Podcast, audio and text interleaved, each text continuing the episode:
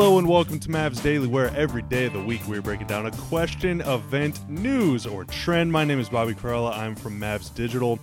Joining me today is a man who is sporting an awesome old school Mavs headband. It's really getting me, guess it's a bandana, not a headband, but it's really getting me pumped for the retro throwback jerseys. I dusted off on my old, you know, sweatpants and hoodies and everything. I'm getting like real emotional getting ready for basketball. And I know you are too, Isaac, because you got the gear on too. Uh, you're looking great, my friend. Hey, did you know the Mavs are bringing the green back? Uh, I've heard. I've heard from from numerous people about that one. We are uh, we're both super excited about that, and the city jerseys that were uh, launched. I guess what was it last week? And Mavs Daily had a good pod on that. Was it? I want to say a week, a week and a half ago with Allison. If you guys haven't listened to that, go back and listen to that pod on just everything about the jerseys and uh, I love this is my favorite city jerseys for the Mavericks. This uh, this goal. I've been running this joke that it's the blue and black like the dress, and I'm like that's what I see. But ha ha ha ha ha. I, I I love the white and gold though. I absolutely love it. Yeah, it's a good looking jersey. It is a good looking jersey, and thank you for bringing up that episode too, because Allison was great on there. Becca and Lizelle got her uh, for an interview, and she kind of ran down like the whole, uh, like your association icon, uh, city, and the statement I spent a good deal of time talking about like the design process of the whole jersey and how like now the players are starting to get involved, uh, giving feedback like throughout the design process and stuff. It's really cool. And then she also talked a little bit about the throwback too. So uh, all in all, should be a good year to watch the Mavs. Uh, and Isaac, your uh, your bandana on your forehead is really nice, and that'll that'll come in handy for I don't know how many times they're wearing the jerseys. Probably what uh, probably like ten times, maybe five, Yeah, five, like ten games, something like that. And the court too. I'm excited about the court. Yeah, it's going to be awesome. It it is going to be awesome. Uh, okay, so today we are talking after hearing from uh, Dwight Powell and Jalen Brunson this morning, and as fate would have it, the point of today's episode is talking a little bit about the roster and how maybe some. I don't really know if you want to call it minutes battles. I don't really think that it's like that combative, but how the rotation might shake out uh, at both the kind of the nominal point guard spot and the center spot. And I know yesterday, Isaac, you and I were talking about kind of the roster moves and and and who makes up this twenty man group. And I said like it's probably a little too premature to uh, talk about how the point guard minutes will shake out off the bench, especially as it relates to like Jalen Brunson, Trey Burke, and and JJ. And we'll talk about the fifteen man and all that stuff too. But JJ or Jalen, sorry, excuse me, kind of brought it up a little bit today too. So uh, I figured it's probably a good time to talk about it. I know that that's that's something that that you've been paying a lot of attention to as well. And so let's start with the guards. So I think that we're both kind of in agreement. It's going to be Luka starting at one with either two wings, Porzingis and Dwight Powell, or three wings and uh, Porzingis some nights that might change and of course injuries will happen and you know whatever like for example last season maxi started against zion williamson um, Yeah. so there will be times whenever other guys step up but we can assume that it's going to be three or four wings and then one or two bigs which means all these guys that are on the bench that are like six one six two jalen brunson trey burke jj Barea, tyrell terry they're kind of all vying for the same set of minutes. There's probably 36 to 40 minutes off the bench that those guys can all sort of combine to claim. And so, where is your head at when it comes to how that might shake out? Which combinations work? Can they play together and all that? I know it's like a really big topic, so let's let's start going down that road. Well, no, I mean, yeah, when you have Luka at the one and, you know, Josh Richardson starting alongside Luka, and I would say we both agree that, you know, Tim's probably going to start too, you know, alongside uh, Josh uh, with Luka. Then you have this, the rest of the guys, like you said, and Brunson and Burke, and, you know, bring him JJ Barea back, and they drafted Tyrell Terry and you know Josh Green six six. Let's just say he's a wing, and you know whatever he plays on the court at that point. But where do the minutes shake out? And you know when you swapped out Josh Richardson for Seth Curry, then you know Seth is obviously leaving that bench unit, uh, even though he started some games for Dallas too. But where where does that leave when you when you bring in Trey Burke and the role that Burke played in the bubble?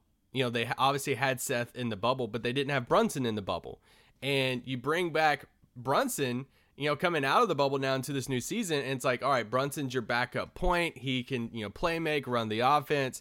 Does Trey Burke step into that Seth Curry role? Does he or does he, you know, does Brunson step like he was in the Brunson role kind of so sometimes I think we can focus on trying to put people in these boxes of like, all right, you have to be in this role, or Burke was in the Brunson role, so what role is he going to play now that Brunson's back? It's I don't think it has to be that complicated. I I think, and you're you're a big proponent of this too, that Trey Burke and Jalen Brunson they can play together, and I, I'm pretty confident that they can play together and play together efficiently. Yeah, I felt kind of vindicated today because someone asked about that. It might have been it might have been Nick from Lockdown. It might have been Tim. I mean, I don't know. Jalen was getting a lot of kind of the same questions about playing time and rotational fit and everything. Um, and he said that he thinks that he and Trey can play together. And I was like, yes, he must have listened to Mavs Daily yesterday whenever I talked about that. But yeah, uh, I think it's. I mean, it's it's a very reasonable thing to believe. I mean, remember in the 20 the, you know it's not apples to oranges to compare guys to past players or anything but during the 2017-18 season the Mavs starting lineup was statistically like one of the worst in the league and Dallas only won 24 games. And uh, of course you know they ended up getting Luka, and so everyone was paying a lot of attention to the standings during the season. I cannot remember how many times people got mad at me on Twitter because the Barea Devin Harris, Yogi Ferrell three guard lineup off the bench was just cooking teams, and like they thought it was going to cost the Mavs a top pick.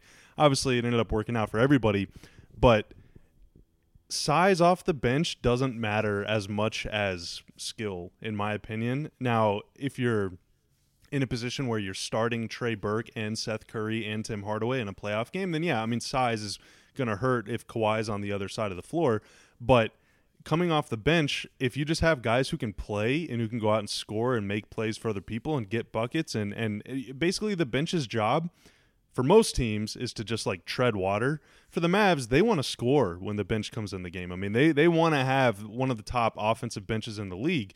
And so you want as much playmaking and as much talent eh, off the bench as possible. Size is kind of secondary. And so I think that a Brunson Burke pairing could work really well, similar to JJ Devin Harris or JJ and Jason Terry. Um, or you know Yogi Ferrell in there too, who I, I love. I think is still looking for a job, by the way, which is really weird. I thought he had a nice uh-huh. season in Sacramento uh, last season, but whatever. Um, so yeah, I mean, I, I, don't know. I think that they can they can work really well together. Yeah, and I think I think it would. Um, I don't know this 100%, but I would assume that Trey Burke had other offers on the table from other teams around the league. And you know, I was I was kind of worried that Burke might not be back in Dallas this coming season because I thought he played so well in the bubble that other teams across the league would say, "All right, we I want to go get Trey Burke to be one of the main guards in our rotation." So for him to come back to Dallas when he knows that Jalen Brunson is back healthy and how much the team and organization values Jalen Brunson, for him to come back and to sign back in Dallas and he agrees to do that, that means he has to believe that he can fit too with Brunson coming off the bench. And you know Dallas believes in that too. So yeah, and like you mentioned, I mean Rick Rick freaking loves guards, okay? So he loves playing multiple guards. He loves playing three guards sometimes at times. So I, I want to see how Tyrell Terry plays into that too. You know, is he the if you're if you have to power rank these guards off the bench, uh, those four guards, I mean, I think it's safe to say JJ's fourth on that list, you know, coming back and just his age and everything. But where does is Tyrell Terry locked into that third spot if we're doing the Brunson, you know, Trey and then Terry and Barea? And is there lineups to where they run a Brunson, Burke, Tyrell Terry at at points, you know, in the season? I don't know off the bench. Like it, I wouldn't put it past Rick, but I would say the Brunson Burke combo off the bench is definitely something that can work. Yeah, I think, and and this may complicate matters with the G League potentially exploring uh, a bubble kind of idea for their season in Atlanta. If they're, you know, allowed to sort of resume as normal as normal as can be, then it would be super convenient for Tyrell Terry, Tyler, uh, and Tyler Bey as well, who's on a yeah. two way deal. But you know, there's there's much uh, more lax, I guess, rules about two way guys spending more time with teams this year. So Bey and Hinton, that would be great for them as well. But if the Legends were still playing in Frisco, I would think that Tyrell would spend a lot of time in Frisco. Um, but if they're doing a bubble, it's a little more cumbersome to get in and out of that thing. And so I, I would imagine he'll spend more time with Dallas. But either way, I, am not sure that he's going to have like a rotation spot right out of the gates, unless, of course, he proved himself in camp, which is extremely possible. But. Um, and, and Rick and Rick mentioned how rookies to keep in mind like this is the the quickest turnaround we've ever seen for rookies. It's like normally we have a draft in a normal pre-COVID world that in you know what June we have the draft and then it's July, August, September, October camp, you know, and then like we're getting into preseason games at that point. Now it's bam bam, rookies are here and rookies are just getting thrown in. So I think it's important for everyone to kind of bring back the expectations a little bit for Terry, Bey, Josh Green too that hey, these guys literally just got drafted like a week ago, you know, two weeks ago, and now they're in a training camp, and the first preseason game is next Saturday. So, I mean, this is a, a super quick turnaround, and we got to give the rookies time. Yeah, I don't think there's any problem with, you know, obviously they don't want to view it this way, probably, but this is going to kind of be like almost a redshirt year. I feel like for for yeah. a lot of rookies around the league.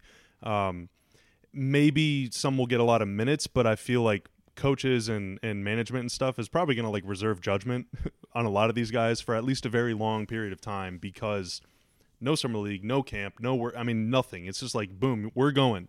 Um, now, that said, last year, especially in games when both Luka and KP were healthy, the Mavs were in a lot of blowouts. You know, they, they did kind of blow the doors off some teams. And this year, you know, that's they're going to do that to teams. And there are going to be times when teams do that to Dallas because – uh, there's going to be a lot of back to backs. There's going to be a unfortunately injuries happen all the time but this year with covid there are going to be guys that could miss time because of covid and so you're going to be in a situation where on some nights you're going to be going up against like an eight man lineup or something and like you yeah. could just you could just beat them down because they're playing the third and four nights or maybe that's going to happen to you and so if you're a rookie you need to be ready to like seize that opportunity uh, if, if you get playing time you know in the second half of a, of a decided game or something like that but with brunson um, last season, I was curious because the Mavs roster makeup was a little different last year. Uh, of course, whenever Jalen was healthy, they didn't have Trey Burke. And so, in the earlier part of the season, before he suffered that injury in February, really his only competition off the bench was Delon for most of the season because JJ was kind of this break, you know, glass in case of emergency sort of guy.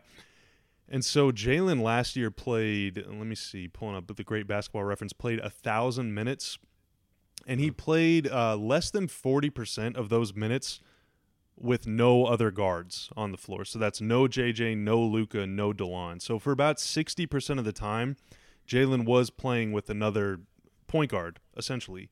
Uh, and and Jalen Delon was kind of like the big group for a while. And at the beginning of the year, it was Jalen Delon, Seth all off the bench together. It was like a trio, and then they kind of broke broke up, I guess, as as boy bands do. Seth eventually moved into the starting lineup, and then Jalen got hurt, and so you know there is precedent there. Jalen spent you know three fifths of his time last year playing with another guard. Trey last year, I thought you know it was a small sample size, only in the bubble, but I thought he was at his best when he was able to play off Luka.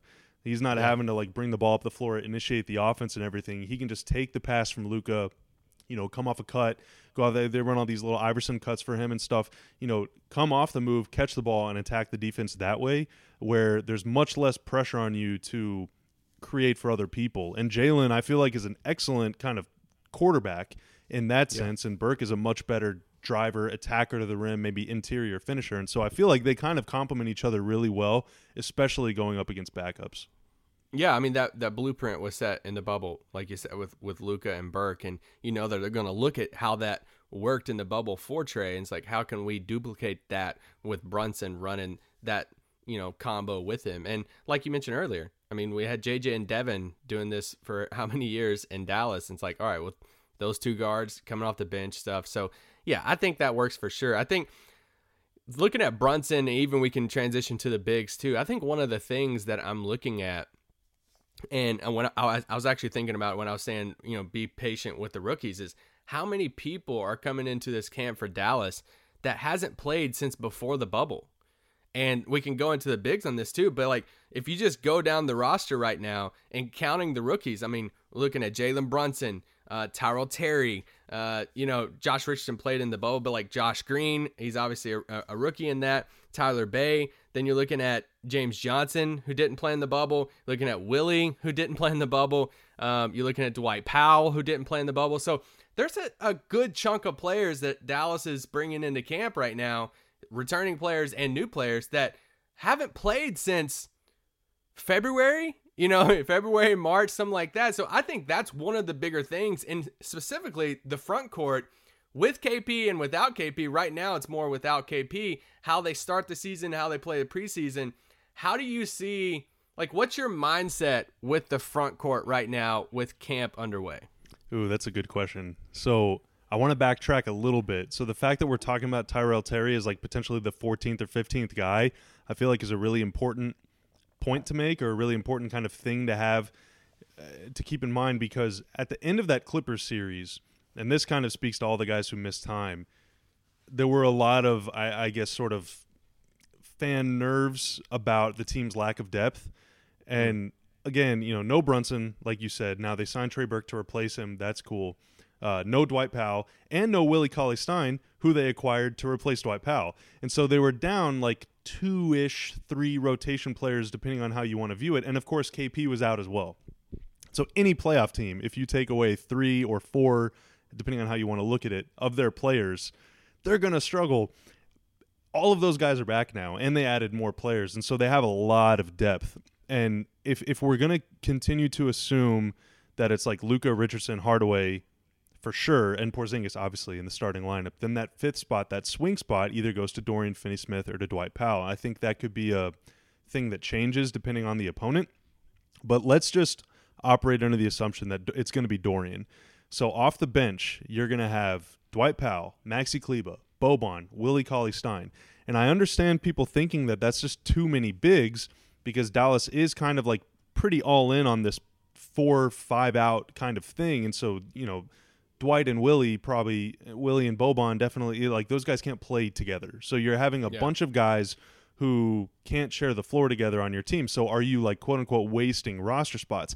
I don't think so, just because there's gonna be a lot of back to backs. Like Boban is not playing on back to backs. You know, like Porzingis obviously not playing. I don't know about Dwight Powell, but like, you know, they have a lot of like natural restrictions with these guys and you talked about it before. I think you did a thing for Mavs.com about it, actually, about Donnie kind of like talking about the center position as a bullpen, yeah. Um, at least with your traditional fives. And if you think about it, Dwight, Willie, and Boban all do sort of different things.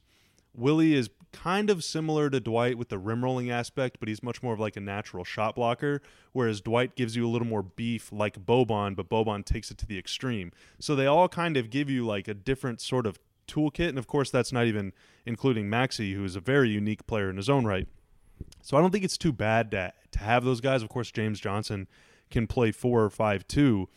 Um, but it is, you know, there's a, there's a little bit of a, of a of a glut at that spot. But again, I mean, if you if you view it in terms of like specialists, and let's just say that KP is healthy and giving you 32 minutes a night, like Boban's not going to get his feelings hurt if he doesn't play. But on the games where they're going up against Jokic, like Boban will play, you know, yeah. and and that's with everybody healthy. And of course, there will be injuries and things like that. So I don't really think it's an issue. Uh, I think that they can afford to have a couple extra roster spots dedicated to big men. Um, but you know, we'll see. Maybe I'm wrong. What do you think? No, I mean th- that's the thing. It's it's just like Donnie kind of you know made that analogy of the bullpen that there's certain relievers in baseball that they don't pitch every single game. I mean, it's just it's based off lineups. It's based off you know a guy coming to the plate and he's a lefty and it's like, all right, let's bring in this reliever to, that's a better matchup for him. And it's just like you said, like we could play the Rockets one night and hardly any of those guys might not be playing at all. And but you might see more James Johnson minutes that night. Um, but then you can play somebody like you know, let's say the the Clippers against Zubac or you know Denver with Jokic, and we could see Boban getting a lot of those minutes, and maybe a guy like James Johnson isn't playing as much. That's the that's the type of flexibility and that approach combined with the COVID, you know, unknown of this season to where you might lose some players here and there, combined with KP that Rick was very adamant of saying at the first day of training camp, saying, hey, it won't be until at least January and then we're going to monitor from there. We'll keep everybody updated. But combine that with KP, and even when KP comes back, you have to assume that there's going to be some type of load management in a way. That's why I, I don't see any issue with the amount of bigs we have on a roster because they all bring something different, like you said. And I think you have to have that. Yeah, and, and Willie, especially, I think, is important because he's the guy, the center, during the time that KP is out, who I think can most closely approximate the rim protection aspect. Like Dwight and Boban aren't big blocks guys. Maxi is, but he's much more of a perimeter player um, on offense, which is good because it sort of approximates KP's impact. But defensively, I feel like he's better suited against fours where he can go out and switch on the perimeter. The Mavs run this, you know, kind of semi-conservative drop scheme, and Willie is, you know, much much better at that. I think it's kind of like KP. And Last, he can pick and pop now. Yeah, oh yeah, yeah. He's working on a shot, which hey, it's important. Boban takes some threes, crowd loves it. But uh, Willie last year only played 13 games. Again, he he missed the uh, bubble due to the the birth of his daughter, um, which is awesome. But small sample size of the Mavs, only played 157 minutes, and it was during a time I think whenever he first started playing, Luka might have been out. Um, I, I, yeah, yeah, yeah. He he he joined the Mavs right at the end of January, right whenever Luka sprained his ankle, and so they were kind of on this weird rotation anyway. Um, and then he played up through the bubble whenever KP was missing times uh, toward the end of that as well. But anyway, in 157 minutes on the floor, the Mavs had a 104.9 defensive rating whenever he was on the floor. Again, that's a very small sample size. A lot of those minutes came in one game against Atlanta. I think Trae Young might not have even played that game. Um, so, you know, take that number for what it's worth. But 104.9 is elite to the point that it would have ranked third in the NBA last year overall. And so he's a big time defender. And he's he's kind of like, if you remember Nerlens Noel, I mean, he's sort of that guy super athletic, quick-footed big man, can make a lot of plays, just irritates people on the perimeter, can poke, you know, poke balls away, things like that, protect the rim, rebound, run the floor. Um, it, it gives him a very unique sort of look that you know you're not going to be able to get from anybody else in the same way that you would from KP. So I feel like Willie's role early is going to be very important, as the year progresses, I'm not sure. I would be interested in watching a Porzingis Cauley Stein front court duo. I think that would be pretty mm. interesting. I don't know if it would be good, uh, but that's the kind of experiments that Rick is going to run. But to your point, you were talking about going up against Zubac, who terrorized the Mavs in the playoffs, and Jokic, who was in the conference finals. So you you got to start accounting for him too. You didn't even mention Anthony Davis, like, yeah. and Karl Towns. I mean, and and Phoenix with Ayton now is going to be a problem. I mean, there's a lot of big men on these top teams in the West, Gobert, who can be really, really problematic players when constructing a defense, especially when paired with dynamic guards who can get them going in the pick and roll. So you got to have a bunch of capable big men. You got to have a bunch of guys who can give fouls. Like even though this is the era of pace and space and small ball and all that stuff, there are a lot of giants that you still have to be ready to slay if you want to make a playoff run. Yeah, I'm glad you pointed out Willie's 13 games. You know, Willie hasn't had a training camp in Dallas. You know, they traded for him. I think his first game was uh, January 25th, I think. And, you know, he plays those 13 games and then, you know, the league shuts down and we haven't got to see him since. And so that's I think it's important to remember that like Dallas obviously believed that you know when Dwight went down, they saw an opportunity to go take a flyer on a guy like Willie Cauley Stein and get him from Golden State and say, hey, let's see if we can fit him into that Dwight Powell role. And now they bring him back, and now he gets a full training camp in Dallas, a full whatever training camp looks like right now. But like he gets a training camp in Dallas, he ha- he'll get an opportunity. So like that's the eh, that's a player that if I had to pick two players that I'm really watching in camp, it's Willie Cauley Stein because it is the first training camp and all that. And I'm looking at James Johnson too because we you know we've seen a little bit of him in Minnesota and it's like I want to see what version of James Johnson is coming to camp and to where if James Johnson has a lot left in the tank and man he can contribute, I think he can have a big role in this team too. So, uh, but but as far as the front court, Willie is one of those guys that I think could surprise some people, especially at the beginning of the season, of how many minutes he gets and just kind of of how effective he can be defensively and roll into the rim. I want to hear your thoughts about James Johnson too, because that acquisition, like everybody, whatever. I mean, it's it is what it is. People talk about basketball more in a financial sense than they do uh, than they have like throughout you know recent history or whatever. And so some fans might have seen that, oh, well, it's just a big fat expiring contract. Other fans might say, oh, well, it's just a bodyguard for Luka. He fights in MMA, haha. But I mean, James Johnson could play a little bit too. And so what I'm curious to hear you talk about is where, I mean, I know what I think about him, but where do you feel like he fits in? Is he more of a four, more of a five? Can he even play like combo forward, like put him out there with Maxi at like three, kind of four ish. I mean, mm. I, I, feel like he's strictly four five, but depending on the matchup, you know, maybe whatever. But uh, what what is James Johnson as a player? So PJ Tucker fits great in Houston, and I don't like his PJ Tucker. I almost feel like he's kind of one in his in himself, but I want to say in that that type of mold to where I think he is more of a four. I think he can't play a small ball five, but also like I mean he, he played 14 games in Minnesota last year, played 18 games in, in Miami too, but. I want I want to see where he's at because right now he is what 30 he's 33 years old and you know, he, he shot a little over three three threes a game last year in Minnesota in those 14 games. He shot at 37%. So I'm like, all right, can he be Dallas's version of a PJ Tucker if he's fully healthy?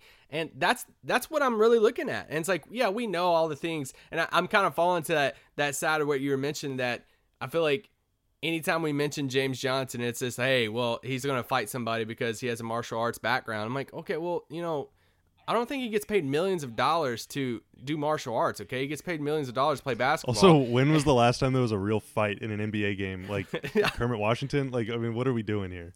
Yeah, but but I do love that. I, I love that about his, his game too because I do think the toughness that he does bring is something that Dallas does need. So, but I think he he still can be a good basketball player, and that's what I'm anxious to see. Can Dallas use him in a way that a Houston or somebody could use a PJ Tucker as his four, you know, bigger body four because I think he's like 240, 250. You know, he he ain't gonna get pushed around down there. So uh, I think that's the type of role that I'm looking at, as like a Dallas version of a PJ Tucker.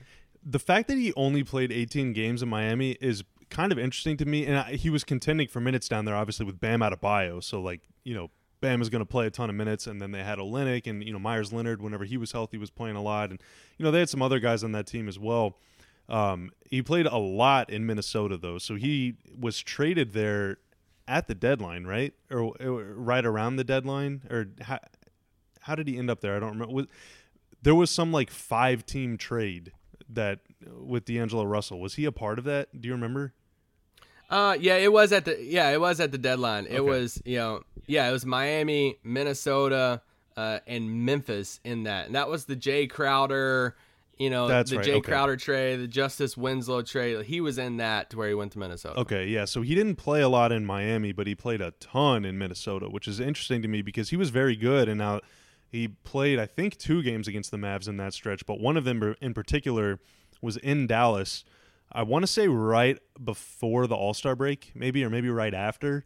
And Dallas was just smoking Minnesota. I mean, they were up like 25, 30 points or whatever. And then in comes James Johnson and basically like single handedly pulls them back to within the game to the point where I think it was down to single digits in the late in the third or early in the fourth or something. And I was like, dude, like get James Johnson out of the game, Minnesota. Like, what are you doing? Like, I, I felt like a lot of Mavs fan felt whenever JJ was torching teams in 2018 to bring it full circle. It's like, what are you? You're like, you're trying. You're supposed to be losing, and he's so good. So I feel like he's got a lot left in the tank. And now whether he, you know, his three point shooting numbers throughout his career haven't always been great or anything. Thirty seven is really good, but I think he can be more than a shooter. You know, he can attack the rim. Uh, obviously, physical presence on defense and everything, and, and, and on the glass. But I, I, feel like there is a lot left to his game, to the point where I don't know if uh, I don't know where he fits in in the rotation. Maybe it's like kind of Maxi's backup on nights whenever he can't go or something. I, I don't know, but uh, I feel like there's a lot left to him, and much, certainly much more than just an expiring contract. Yeah, and it's kind of like we talked about the center spot being a rotate or a, a bullpen. It's kind of like if you compare him like Dorian. I would say Dorian's a little bit more agile. He's a little bit more uh, Dorian. I could put Dorian out there against a Russell Westbrook. I could put him out there against a two guard, some ones in the league. I'm not doing that with James Johnson, but there's some guys that you know, some fours in the league that m- might be able to uh, push Dorian around a little bit down low. They're not going to be able to push James Johnson down low. So it, James Johnson kind of gives you a six six six nine 240 250 guy who can step in as your four small ball five that can body some people down low, but also you know can guard a little bit on the perimeter too, but not exactly like Dorian too. So it's all about flexibility, and that's one of the biggest things that I think Dallas did this past week, two weeks, was they built a roster. They got better, but they built a roster that allows them to be flexible from the starting unit on down through the bench. Yeah, definitely. I I would say you know we spent so much time talking about the guards.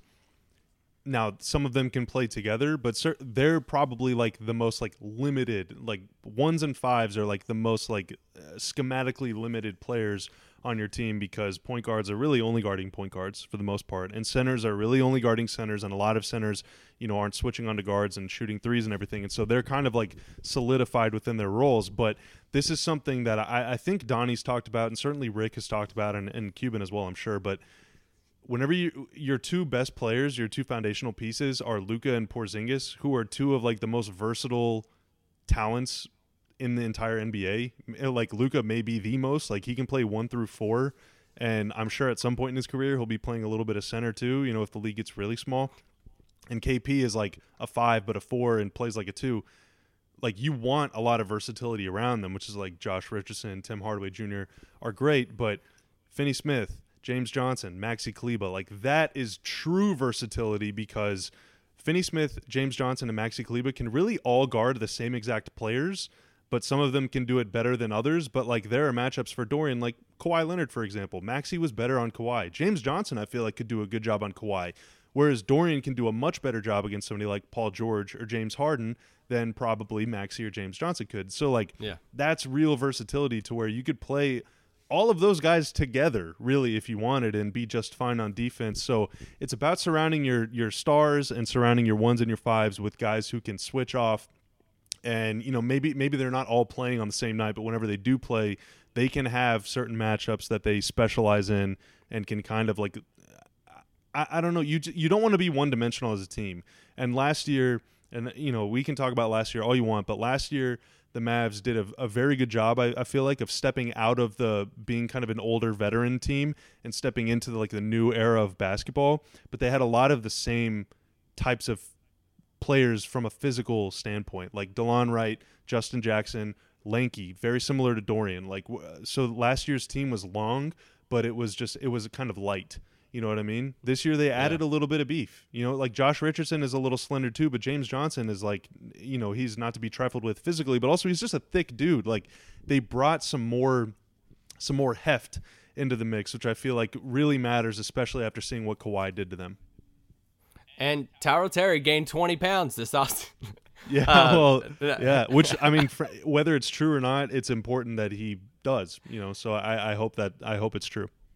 No, but but honestly, I mean James Johnson's like a rock, and I mean, yeah, the team got tougher this season and this offseason, and I think the wing depth. We, it feels like we say this all the time, but like you can never have enough, you know, six six to six nine guys on your roster. And last year, the last time we saw the Mavericks play basketball, we saw guys like Seth Curry uh, at what six three, maybe six two, uh, trying to guard Kawhi Leonard and Paul George, and it's In the fourth quarter of a close elimination game.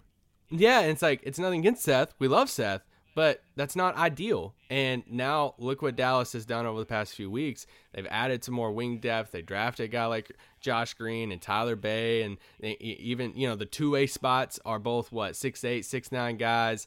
Um, we have we have depth now at the at the wing spot, and something that we're not really used to in Dallas right now. Yep, and that's another reason too. I'm glad you brought up the two way guys.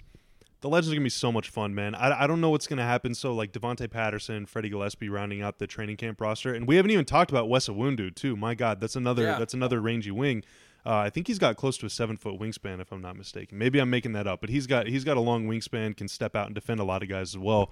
And we did we haven't really talked about the 16th roster spot, and we can talk about that a little bit if you want. But um, between Tyler Bey and Nate Hinton, who are two really active players, and then Freddie Gillespie, who's a great defender. Like, again, if Patterson and Gillespie don't end up making the team and the Mavs waive them, they could play for the Legends. uh, That in, the nature of kind of their contract and the rules that, that the NBA sets up.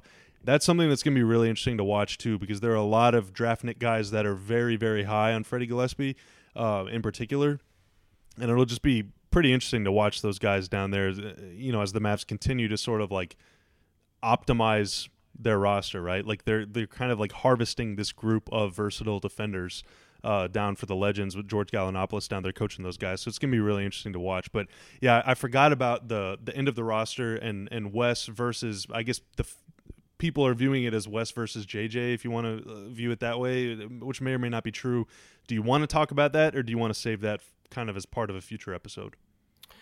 Um, well, I just think that that last spot, you know, one, I think there's multiple ways to create the last spot too. It's not just you know there is an option they could trade somebody. You know if they did make a another trade, they could open up a spot. It's not just as simple, which you know a lot of times it is that route of just hey they're going to wait somebody or cut somebody. But I did want to throw that out there. I've just seen constantly it's like oh they got to cut somebody. It's like it's not always uh, cut, but but yeah, I mean that's what if you follow the money part. I will say this that it's not you should always totally, follow the money follow the money. It's not always just about the guaranteed contracts because you know how how many years ago was it? Was it three, four? Gosh, maybe even five years ago that Sam Dalembert was on a guaranteed contract. You know, coming into camp, and a guy by the name of Salah Mejri. Uh, shout out to Salah. We didn't know Salah was going to get a shout out on this pod. Love that guy. um, I love but, Salah. Oh, dude, funny, one of the funniest guys ever. But he comes into that training camp and beats Dalembert out. And Dalembert had a guaranteed contract. And so I think that that sets a tone. It's an example of hey, just because you are here under a guaranteed minimum contract, it doesn't mean that you're guaranteed a roster spot. So it's I'm saying all that because it's not the craziest thing in the world that Dallas has 16 guaranteed roster spots. They're gonna let it play out. Dallas is obviously okay with paying whoever they're going to cut the money that they're guaranteed uh, to pay them. So, uh, but yeah, I, I, think the the natural thing is JJ versus Wes Iwundu, and uh, it's talking about polar opposites. You got a young, you know, linky uh, flyer type of wing that a young Orlando team you know, let hit uh, let hit unrestricted free agency. He could have been a restricted free agent uh, in Orlando, and they you know bypassed that. And I mean, he's what twenty five, I think, twenty four, somewhere through there. And and then the polar opposite, you have.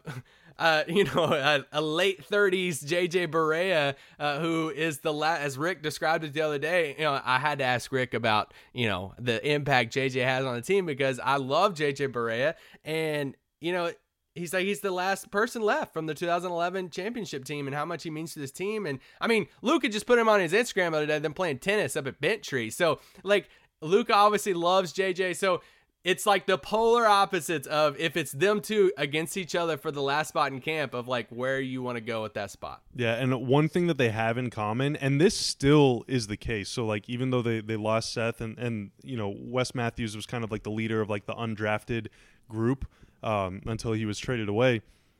The Mavs still have a roster full of guys who were either undrafted or taken in the second round. Wes taken in the second round, JJ undrafted. So like these guys are similarly hungry, and so if they really are competing against each other, then it's like a no holds barred battle. But yeah. still look up and down and the I- team. Josh Richardson, second round pick. You know, Dorian Finney-Smith undrafted, sure. Maxi Kleber undrafted, Dwight Powell second round pick. Those guys are like starters. Tim Hardaway was like the 25th, 26th pick in the draft. I mean, really, Luka and KP. I think there might be other guys on the team. Trey Burke. I, I would really have to think about what. Wasn't Trey Burke a pretty high? Oh, Trey Burke. What I think Trey Burke was like number nine. I think maybe. So I mean, there still are some lottery guys on this team, but it's still very much a team that is made up of guys who like have kind of been overlooked, and I feel like that has sort of, I don't know, in in the same way, and we talked about it yesterday too. There are differences between Miami's and Dallas's culture from an organizational standpoint, but this is very much like a chip on your shoulder, you know, hard work is better than like merit kind of uh, ethos that the Mavs have have established here, and uh, you know both and, and, JJ Barea has kind of exemplified that. And so Wes, I don't know if he's competing against JJ or if he's kind of doing his own thing. I have no idea. Again, I'm not privy to that sort of information, uh, despite you and I being best friends with Rick Carlisle. Uh, but yeah, I mean, I, I think either way, you're going to get a guy who's ready to work. Yeah, and, and if you know if JJ is the odd man out, look at the ages on the team at that point. That only leaves two guys over the age of 30 on the team. You have Boban and James Johnson will both be 32. Everyone else on the team will be under the age of 30. So that that's another uh, I think another reason behind like you know JJ Barea being in camp right now, and if he does make the the final roster, that they don't have a ton of, you know, 30s vets that are on the team saying, hey, like, this is what happened and blah, blah, blah, blah. There's a lot of guys in their 20s. It's a very young team. It's a, you know, for a team that, um, I would say a lot of people outside of Dallas, uh, you know, too, is expecting to have big expectations this year, or at least progress around in the playoffs. It's still a young team. And, I just I'm kind of bummed that we don't get a summer league because this would have been a fun summer league team. I think of Josh Green and seeing Tyrell Terry take 30 shots and uh, Tyler Bey and Hinton and Gillespie. Like seeing these guys, like this would have been a fun summer league team to watch this year. And and, and I don't know if you always get that excitement for like a, a team with some young guys like that for a team that's going to be, or we hope that's going to be really good in the regular season too. Yeah, definitely. And I think as the team continues to get younger, you're going to see new voices sort of emerge as the leaders in the group. KP is a pretty vocal guy, and uh, you know Luka's sort of a Luka's like the face of the team. I'm not sure how much of a like a vocal leader he is. It took Dirk a while to kind of develop into that, so I don't know if if I don't know where Luka falls on that spectrum, but I feel like two of the guys who are going to be very vocal business like in their approach and in their in in, in their character and in every sense of the word are the two guys we heard from today, Jalen Brunson and Dwight Powell. You know, they're like, Yeah. I am convinced that Dwight Powell is like a 45 year old man trapped in a world class athlete's body. Jalen Brunson, like all the things we said about Harrison Barnes are also true about Jalen. Like, just two of like the best people. And uh, so, no matter what happens with the end of the roster or in the future, or whatever, the Mavs are in good hands from a kind of a character and leadership standpoint with both those guys and also the two stars. Um, so yeah, I, I feel like that's kind of a good place to leave off. Isaac, is there anything that we that we missed or uh, or any any last things you want to get off before we uh, move on to tomorrow? I just want to say, be on the lookout for schedule stuff. I think as we've been recording the pod, they uh, the NBA announced some stuff for the beginning of the season, the first few days uh, before Christmas, and uh, I know we're all anxiously waiting. If you're listening to this, you've already seen it by now, but we're all anxiously waiting for the next time we get to see the Dallas Mavericks suit up and play a regular season basketball game again, and that's on the horizon. Heck yeah, it's happening very soon. Ready or not, basketball is upon us. You're dressed for it, Isaac, with uh, with your Mavs bandana. I'm dressed for it, head to toe. Oh, and the NBA Jam shirt too. That is a that is a Dirk Luka one. That is very rare and very nice. I got my Mavs gaming hoodie on, my Mavs sweatpants on. We're both pathetic. Uh, so we we clearly have not been in public for months. So uh, please send help. Uh, he is Isaac. You can follow him on Twitter at Isaac L. Harris. You can read all his stuff at Mavs.com. You can listen to him uh, oftentimes on this podcast as well as on Locked On Mavs, which is one of the most successful NBA podcasts in the game. Isaac is a freaking celebrity, and here he is giving me some of his time. My name is Bobby Karalla. You can find me on Twitter at Bobby Karalla or not. Either way is cool. Uh, it is Mavs Daily for reasons because we do it every day of the week. And since today is only Thursday, that means there is still one more day of Mavs basketball content coming at you tomorrow. And we will see you then.